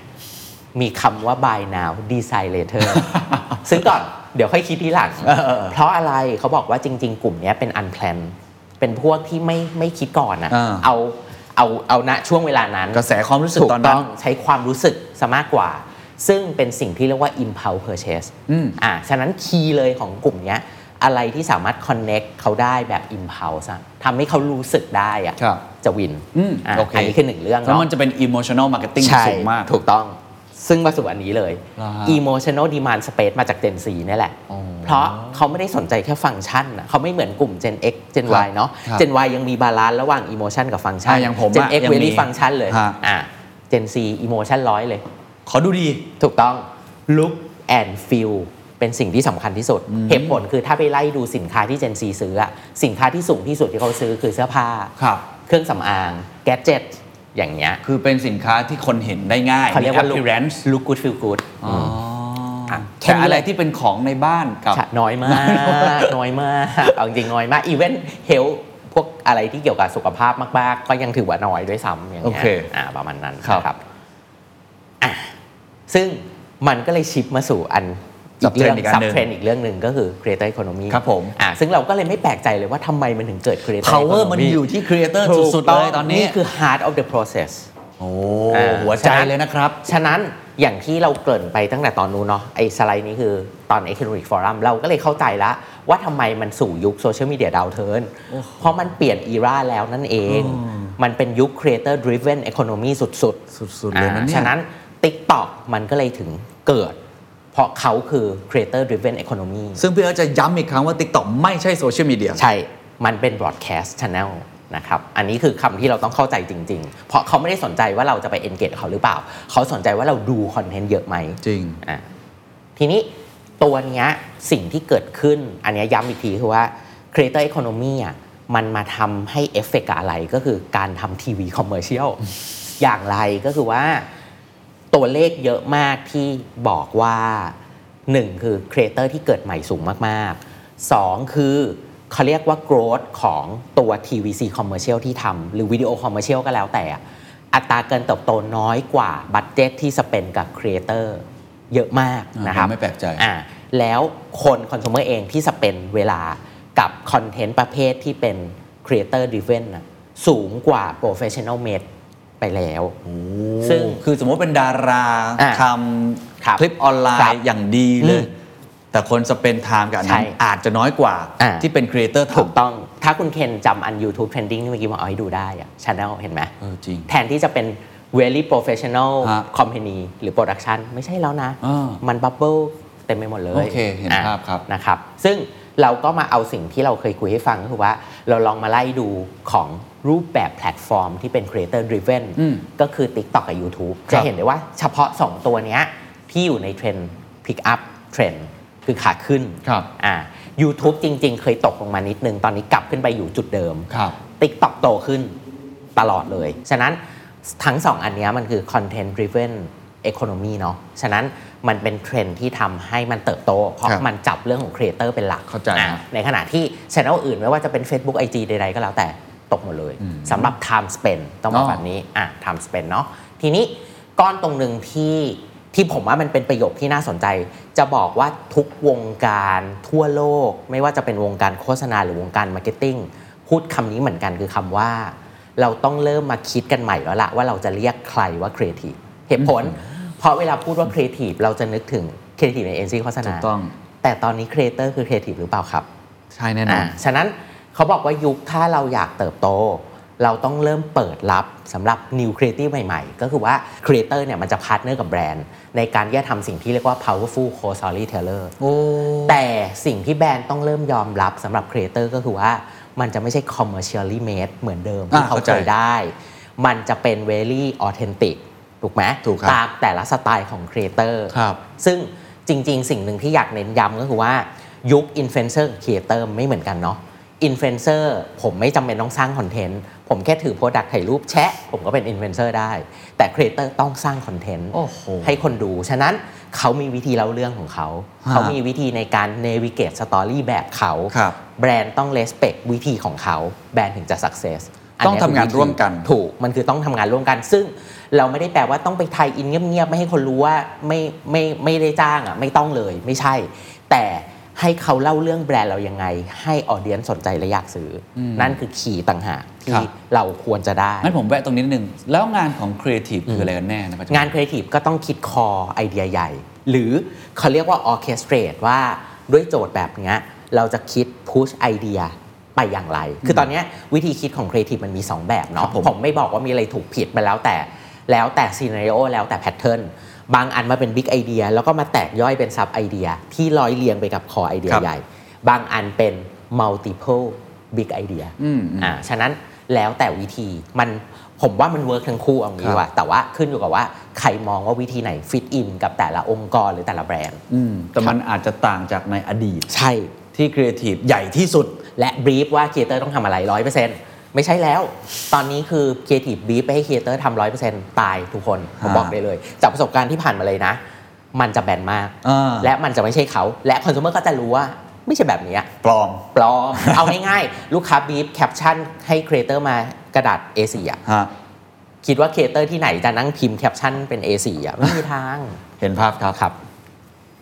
อ่ะ ยกตัวอย่าง ครับผม ของการ utilize creator แล้วกันเนาะ case study อันนี้เป็น case study ของ EOS ซึ่งเป็นแบรนด์ที่เป็นเขาเรียกว่า personal care ยี่ห้อหนึ่ง ซึ่งเผอิญว่ามี creator คนเนี้ยครับ ที่เขาไปใช้ตัว product ตัวเนี้ยซึ่งมันเป็น product ที่เขาเอาไว้โกนน้องสาวของตัวเอง แล้วเขาก็พูดมาใน TikTok เลยว่า bless your fucking kush ซึ่ง kush อ่ะมันเป็นแสลงที่แปลว่าน้องสาวอะแหละ อ๋ออ่ อ่ะ ซึ่งเขาพูดใน t ิ k t o k ปรากฏว่ามันฮิตมาก ๆ คือคนน่ะชอบว่า ไอ้ตัวนี้จริง ๆ มันไม่ได้มาทำสำหรับตัวนี้ แต่เขาอะเหมือนเหมือนเอามาแปลงว่า อ๋อ เช่นมันเอาไว้แค่ทาขนรักแร้อะไรอย่างเงี้ยนึก ออกใช่ปะแล้วเขาก็พูดใน t ิ k t o k แหละว่า bless you fucking cool สุด ๆ อะไรอย่างเงี้ย อ๋อ ปรากฏว่าเซอร์ไพรส์คือบริษัทเนี้ย EOS อะเอาแพ c เกจจิ้งอะปริ้นเป็นชื่อ Product มาเลยว่า EOS bless your fucking cool แล้วส่งให้ตัว TikToker คนนี้ ครีเอเตอร์คนเนี้ยแต่ความเจ๋งคือไอตัวไอตัวที่ปริ้นอะไม่ได้อยู่แค่แพ็กเกจด้วยนะ อยู่ที่ Product เลย โอ้ อ่าซึ่ง powerful มาก ๆ คนดูล้นหลาม แต่ powerful กว่านั้นคือทุกคนออกมา request ว่าทำออกมาขายจริงเถอะ โอ้โห แล้วสุดท้าย EOS ก็ทำมาขายในออนไลน์ จริง คือเหมือน เนี่ย มันกลับด้าน ถูก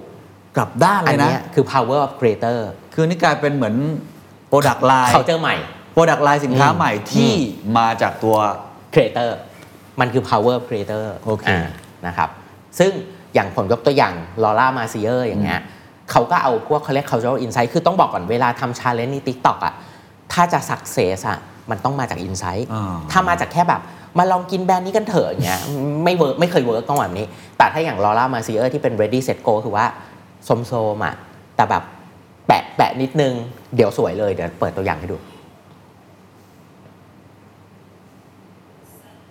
เลดดี้แล้วก็เซตหน่อย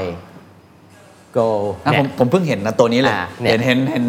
ดาราไทยทำกันอยู่ ใช่ ซึ่งซึ่งจะบอกเลยว่าแบบเนี้ยมันคือ cultural insight ฉะนั้นเวลาคิด culture มันต้องคิดบน culture จริง ๆ มันไม่ได้คิดว่าแบรนด์อยากจะพูดอะไร ครับ มันไม่เหมือนยุคก่อนแล้ว อีกอันหนึ่งที่ผมอยากพูดมากเลยอะเรื่องนี้ก็คือว่า ครับ แบรนด์ต้องกล้านิดนึงอะอ่ะผมยกตัวอย่างอย่างเคสหนึ่งที่เกิดขึ้น ซึ่งคือเคส Sprite Challenge นะครับ เอาให้ดู ซึ่งจริง ๆ มันเกิดมาจากความออร์แกนิกของครีเอเตอร์มาก ๆ ว่า เขาไปเกิดชาเลนจ์ว่ากินสไปซ์ให้หมดขวดโดยที่ไม่เลอะไม่เรออะ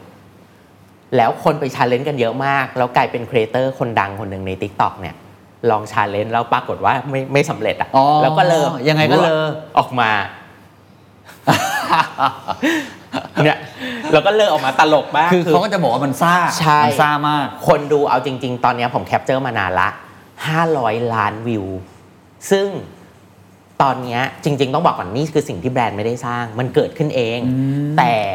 ถ้าเรากล้าพอที่เราจะไปผลักให้มันดังขึ้นกว่านี้อีกอะอันเนี้ยมันคือ speed and brave อะผมใช้คำนี้เลย ฉะนั้นเราต้องเริ่มยอมรับอะไรที่มันไม่สมบูรณ์อะ ฮะ เพราะเอาจริง ๆ ถ้าเป็นลูกค้าน้ำมันลมอะครับ อาจจะไม่ยอมนะ เขาไม่กล้าหรอก เพราะบาง ว่ ทีบางทีแบรนด์เราอาจจะดูไม่ดี ใช่ เพราะว่ากันตามตรง ถูกต้อง เพราะนี่ ฉ มันคือแบบเรียลอ่ะ แต่จริง ๆ กลายเป็นยอดขายสไปซ์สูงแบบเติบโตไปเลย เพราะมันกลายเป็น new attention อ่าต้องบอกแบบนี้เนาะอันนี้คือเรื่องหนึ่งที่อยากพูดกับจริง ๆ คือถ้าพยายามมองหาครีเอเตอร์มองหาในความเป็นตัวตนของเขา เช่นผมยกตัวอย่างผมเป็นเครื่องดื่มอะไม่ต้องมานั่งสดชื่นทุกอารมณ์ อย่างเงี้ยตลอดเวลาก็ได้คืออย่างเช่นอ่ะแก๊งเนี้ย ครับ คือแก๊งแบบพวกเหมือนบอยแบนด์สุดๆ คือเล่นอะไรแผลงๆกันอะไรอย่างเงี้ยฮะเนี่ยก็คือชาเลนจ์ของเขาเลยคือว่าเติมตัว Energy d r i n k ที่ชื่อว่าแบงอันเนี้ยลงไป แล้วใครที่ทำน้ำหกอ่ะต้องกินจนหมดอย่างเงี้ยคือคือ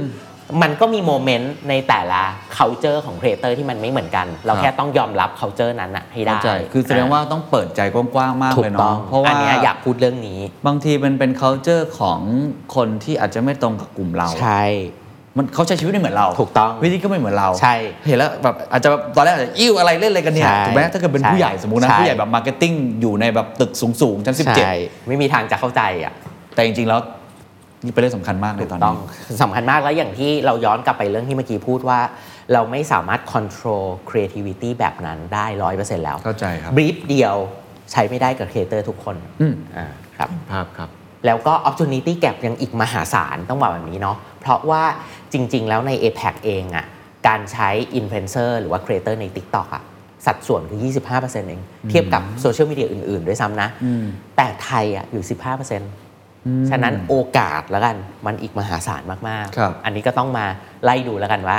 คุณใช้ creator ครับ ได้อย่าง ผม เวิร์กหรือยัง ครับ นะ ผม ซึ่ง สิ่งที่อยากฝากไว้สำหรับเรื่อง Creator Economy กำลังจะเป็นพาร์ทจบละ ก็คือว่าอืมพยายามมองเขาเป็นมากกว่าแค่คนสร้างคอนเทนต์ เพราะจริง ๆ ตัวเขาอะเทียบเท่ากับฮอลลีวูดสตาร์ยุคนี้แล้ว อ๋อ อะ อันนี้ผมเห็นด้วย เขาสามารถสร้างมัลติแพลตฟอร์มบิสเนสให้กับคุณได้ ผมยกตัวอย่างอย่าง Mr. Beast ตอนนี้เป็นครีเอเตอร์ที่ร่ำรวยที่สุดในโลกไปแล้ว เปิดแบรนด์ร้านกาแฟของตัวเอง คนเข้าเยอะมากยอดขายถล่มทลายภายในเวลาหนึ่งชั่วโมง ครับ ยกตัวอย่าง หรือว่าคนด้านขวาอย่างเงี้ยนะครับเอ่อ Addison Ray คือเป็นคนที่เช่นออก Exclusive Item กับ s e p h o r a ครับ ที่เป็นตัวเครื่องสำอาง ออกตุ๊กตาขายดูออมาเป็นตุ๊กตารูปเขาอย่างเงี้ยคือพวกเนี้ยมันเป็นเขาเรียกมัลติแพลตฟอร์มบิสเนสได้แล้วอะ ครับ ฉะนั้นเราสามารถ leverage กลุ่ม Creator อะ beyond กว่าแค่คอนเทนต์ อ่าผมว่าอันนี้เข้าใจคือมันกำลังมีอาชีพใหม่เกิดขึ้นที่ยั่งยืนแล้ว อืม มันไม่ใช่ ถูกต้อง ในอดีตคืออินฟลูเอนเซอร์มันเหมือนเป็นพาร์ทไทม์จ็อบ ใช่ คือคุณไปเล่นละคร ใช่ คุณเป็นดารา ครับ คุณเป็นนักแสดง ครับ แล้วคุณก็ทำอันเนี้ยเป็นเป็นการรับเป็นพรีเซนเตอร์ ใช่ แต่ตอนนี้มันกลับกัน ถูกต้อง คือคนอย่างธรรมดาถ้าเกิดเก่งพอครีเอทีฟพออคุณก็สามารถเป็นคอนเทนต์ครีเอเตอ อื ร์ ม เป็นอาชีพได้จ ครั ริ บ งๆเหมือนที่เราเห็นยูทูบเบอร์คนแคสเกม ใช่ แล้วกลายเป็นว่า power ของเขาสูงไป ถูกต้อง เรื่อยๆ สูง ด้วย มาก ๆ เพราะว่า ไม่แพ้กับซูเปอร์สตาร์แล้วอะ ใช่ เพราะว่าเอาจริง ๆ คนที่เป็น follower creator อะมีความแนบแน่นมาก ๆ เพราะเขาสนใจความสนใจนั้น ๆ เขารู้สึกหลอมรวมไปกับ creator คนนั้น ครับ ฉะนั้นเขาก็เลยยิ่ง engage กับ consumer มาก โอเคเห็ ครั น บ ภาพครับ ๆ อ่ะ สุดท้ายแล้ว ครับผม sub trend ของอันแรก นี่แค่อันแรกนะฮะ อันแรกนะครับ personal over thinking communities ซึ่งจริง ๆ สิ่งเนี้ยต้องบอกว่ามันไม่ใช่ว่า over คือ all over นะ แต่แค่ว่า community มันเริ่มสำคัญกว่าแล้วจริง อืม ๆ อย่างไรก็คือว่าเราเล่า era ของแบรนด์ present ก่อน ครับผม มันมีอยู่ 3 era ด้วยกัน era แรกเรียกว่า mass media ยิงไปให้เยอะที่สุด คนจะรู้จักเรามากที่สุด อีล่าที่ 2 เรียกว่า personalization ยุคนี้คือยุค target segment ละ เริ่มมี segment A B C D แล้วคุยกับแต่ละ segment เพื่อทำให้เกิด effectiveness ที่สุด อันนี้คืออีล่าที่ 2 เรากำลังอยู่ในอีล่าที่ 3 เรียกว่าอีล่าของ community อย่างไรก็คือว่า มันจะเกิดการ influence ของคนที่มี passion แบบเดียวกัน หรือมีความชอบแบบเดียวกัน แล้วอย่างที่พูดเลยคือมันจะ reverse เรื่องของ funnel ละ คือเรารวมไอ้ยหลอมรวมกันอยู่ใน community นี้ แล้วอาจจะไปมีผลกับ upper funnel อื่น ๆ หรือคนซื้ออื่น ๆ ได้ด้วยอ่าฉะนั้นอีล่ามันเปลี่ยนต้องบอกแบบนี้ อันนี้คือหนึ่งเรื่องที่หนึ่งนะครับ ครับ สองคือทุกสำนักพูดตรงกันว่าปี 2023 จะเป็นปีที่แบรนด์ต้องเริ่มสร้าง Community Ecosystem ปีก่อนหน้านี้เราพูดเรื่อง Social Media Ecosystem Digital Ecosystem เนาะปีนี้ Community Ecosystem มันคืออะไรครับ เริ่มมาแล้ว ก็คือการวาง Ecosystem ของ Communi- Community ซึ่งเดี๋ยวเราจะมี Framework ให้ดูด้วย โอเค ว่าว่ามันควรทำยังไง ครับ ซึ่งสิ่งเนี้ยเพื่อจะสร้างเขาเรียก Organic Relationship กับ Consumer อ๋อ ครั ต้ บ องเป็นออร์แกนิกด้วยเนาะ ถูกต้อง เพราะคอน sumer ยุคเนี้ยเอาเมืองไทยเลยครับ เข้าไปอยู่ในคอมมูนิตี้เยอะมาก คนกลุ่มคนรักบุฟเฟ่ต์มีคนตามล้านกว่าคน อ่าง งานบ้านที่รักก็เกือบล้านละทาสแมวก็อีกเกือบล้าน อันนี้ยกตัวอย่างง่ายๆ และแอคทีฟมากๆ คือสังเกตดีๆ ใครอยู่ในคอมมูนิตี้ไหนอะผมได้เมสเซจตลอดนะ ในขณะที่คุณเคนตามเพจของแบรนด์ไหนอะแทบไม่เห็นเลย จริง ฉะนั้นคอมมูนิตี้มันก็เลยเริ่มมีผลมาก ๆ กับผู้คนเนาะซึ่งอย่างที่เราเคยยกเคสไปแล้วอะแชร์อินทร a c ชั่นมันเปลี่ยนแล้วอะตอนเนี้ยคืออย่างเช่น TikTok ซึ่งเป็นที่หนึ่งที่เรียกว่าเป็นคอมมูนิตี้อะสัดส่วนของ total share เทียบกับทุก ๆ โซเชียลมีเดีย 80 กว่าเปอร์เซ็นต์ไปแล้ว อย่างในเคสของ ACB ที่เราลองยกตัวอย่างมา อันนี้เป็นต้น ฉะนั้นเราต้องเริ่มคิดใหม่ละว่าถ้าเราจะสร้างคอมมูนิตี้อะเราจะสร้างอย่างไร อืม นะครับทีนี้ จริงๆ คอมมูนิตี้เขาบอกว่ามันเป็นบิ๊กไอเดียเลยของ Marketing ในปี 2020 เป็นต้นไปเนาะ ครับ ก็คือณตอนนี้ 2020เอ่อกำลังจะ 2023 ซึ่งสิ่งที่ต้องทำสำหรับคอมมูนิตี้เรามีเฟรมเวิร์กดังนี้ ฮะ นะครับเขาเรียกว่า Set Community Wheel in Motion สิ่งที่ต้องเริ่มเริ่มจากอย่างแรกเลยคือ Community Focus โฟกัสที่คนหมู่มาก ไม่ใช่แค่เซกเมนต์เล็ก ๆ หรือแค่คนเดียว ความแตกต่างของคอมมูนิตี้กับเซกเมนต์คืออะไรครับ อ่ะคอมมูนิตี้คือ passion มันคือที่ที่หลอมรวมความสนใจของคนที่ชอบแบบเดียวกัน โดยไม่สนใจอายุ ไม่สนใจอาชีพ ไม่สนใจเพศ มันคือเราไม่สนใจ demographic เลย เช่นสมมติว่ากลุ่ม The Secret Sauce อืม ที่ฟังอยู่ตอนนี้ อืม เป็นคอมมูนิตี้ของคนที่สนใจเรื่องมาร์เก็ตติ้ง อ่ะหรือ improvement พัฒนาตัวเอง ใช่ ด้านธุรกิจ ถูกต้อง ในด้านการทำ ใช่ งาน โดยเราไม่สนเลยว่าเขาจะอยู่ต่างจังหวัดอยู่กรุงเทพรายได้เท่าไหร่ ครับ ครับ จะอายุ 17 หรือ ใช่ 70 ใช่ อันเนี้ย ฉะนั้นอันนี้คือเรียกว่า community focus treat ทุกคนเท่ากัน ครับผม แต่เป็นคนที่มีความสนใจมี drive แบบเดียวกัน ครับผม นะครับ แบบที่ 2 เราต้องมี hero product ที่ต้องพูดต่อได้อะเช่นก็คือเช่น Product ที่เราหยิบมันใช้ในคอมมูนิตี้นั้นผมยกตัวอย่างเช่น Net- Netflix อ่าครับ เรา ค มี รับ หนังหลายเรื่องแล้วหนังนั้นถูกหยิบมาพูดได้ ไม่ว่าจะเป็นหนังใหม่หรือหนังเก่าที่ย้อนมาดูหรืออะไรก็แล้วแต่ ฉะนั้นอีฮีโร่โปรดักของเราอ่ะมันต้องพูดต่อได้เขาเรียกว่าบัฟเฟอรี่ด้วย อ่ะอย่างเช่นสมมติคอมมูนิตี้ของ The Secret Sauce อืม Hero Product อืมสมมุติฮีโร่โปรดักคือคอนเทนต์ของเรา เราอาจจะไปถอดรหัสของ อ่า Secret Sauce ที่คนแต่ละคนดูแล้วได้พิกอัพไม่เหมือนกัน อ๋อ แล้วก็มาแชร์กันในคอมมูนิตี้ อ๋อ อ่ะ อ่ะ อย่างเงี้ย อ่ะ ยกตัว Hero ย่าง Product ปีนี้แล้วกันที่ผมเห็น ทุกท่านอาจจะแชร์กับผมแล้วมันคืออะไรนะ อืม แห่งปี ผมว่าเฮียวิท อ่ะอย่างเงี้ยอ่ะยกตัวอ global ย่าง economic background เป็น อ่า คอนเทนต์ที่แบบ ใช่ ค่อนข้างจะไวรัลมา ใช่ ก แล้วก็ อย่างเงี้ย เป็นเหมือนกับฮีโร่โปรดักที่คน อืม พูดคุยกันเรื่องนี้ ใช่ เยอะมาก ผมเห็น ใช่ คอมเมนต์เยอะมาก ใช่ ๆ ถ้าใครดูแล้วคอมเมนต์มาในตอนนี้หน่อยนะฮะ ครับ ว่าคุณสนใจฮีโร่โปรดักของเราอะไร อ่า เราจะได้พัฒนาคอมมูนิตี้ ครับ เดอะเซกเซอร์ต่อนะ ค ค รั รั บบ อ่ะแล้วก็ข้อที่ 3 ก็คือว่าต้อง talkable แล้วก็ credible brand story ในที่นี้คืออะไรคืออย่างที่บอกเลยคือว่า Product เรามันต้องเอาไปพูดต่อได้ง่าย หยิบมาพูดต่อได้ เอางี้หยิบไปพูดต่อแล้วคนสนใจ แล้วดูน่าเชื่อถือด้วย ดูทำให้แบรนด์เรามันน่าสนใจหรือน่าเชื่อถือขึ้น ครับครับ อันนี้คือก้อนที่ 3 อ่าอย่างของผมอายกตัวอย่างก็อย่างเช่นอ่ะสมมติคอนเทนต์ของพี่เอิร์ธวันนี้ อืม ใครเป็นมาร์เก็ตติ้งอาจจะส่งให้ แชร์กันต่อ แชร์กันต่อนะครับ ดูกันทั้งบฝากด้วย ริษัทนะครับ โดนทั้งบริษัท ใช่หรือว่าคนที่ ครับ เป็นครีเอเตอร์นะผมว่า อ่า เกี่ยวมากนะ อ่าใช่ เป็นต้น ใช่ครับ โอเค แล้วก็ข้อทีสี่ 4 แน่นอนเราต้องทำให้มัน engage แล้วก็ active ตลอดเวลาเนาะฉะนั้นบางครั้งก็อาจจะต้องเข้าไปช่วยทำให้ conversation มันวิ่ ค ง รับ ต่อได้ โอเคเดี๋ยวพี่เอิร์ธจะออนทัวร์ อ่า ประมาณนั้นอ่ะ ไม่แน่ สติ ปีหน้า อ่า ถ้าเกิดทุกท่านอยากเห็น หรืออยากเข้ามาร่วมจอย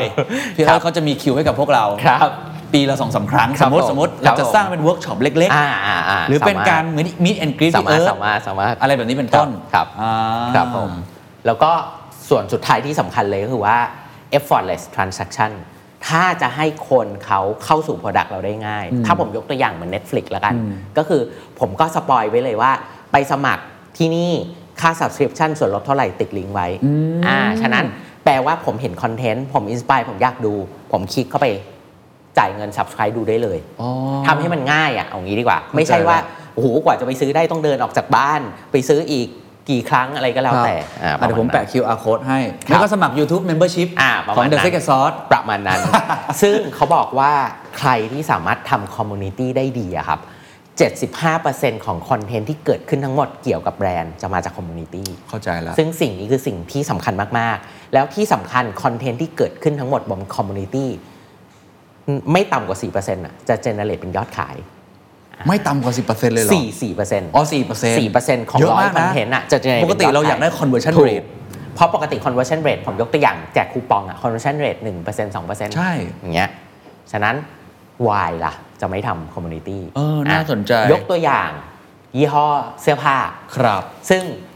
สมมติผมยกตัวอย่างตามเฟรมเวิร์กเมื่อกี้เลย อ่า ผมจะเอาฮีโร่โปรดักต์ของตัว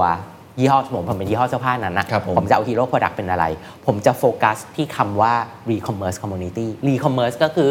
เอามาขายต่อได้ อ่า มือสอง มือสอง second แต่ hand แต่มีประโยชน์อย่างไรก็คือผมมั่นใจว่าผมซื้อเสื้อยี่ห้อเนี้ย แล้วผมขายต่อได้ราคาทำไมผมจะไม่ซื้อล่ะ เหมือนลงทุน ถูกต้อง ฉะนั้น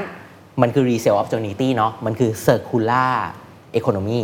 อ่ะ อันนี้คือเรื่องหนึ่ง ฉะนั้น talkable ก็คือมาเลยมาแชร์จ้ะ อ่า ซื้อมา 3 วัน ขายต่ออา ซื้อมา 1 ปียังใหม่อยู่เลย แต่งได้ตามสไตล์ ครับ ใดๆอ่ะ talkable ละถูกไหม อ่า แล้ว effortless transaction ยังไง จริง ๆ เขาบอกว่าวิธี resale product form อยู่ 2 แบบเนาะ peer to peer site ครับ หรือทำแบรนด์แพลตฟอร์ม ผมก็สร้างเลยเป็น community แบรนด์แพลตฟอร์มก็ได้ แล้วให้คนน่ะมาขายเสื้อผ้าที่ซื้อจากยี่ห้อเนี้ยอันนี้คือ case study โอเคน่า ครับ สนใจมากครับ สำหรับ community นะครับ อ่า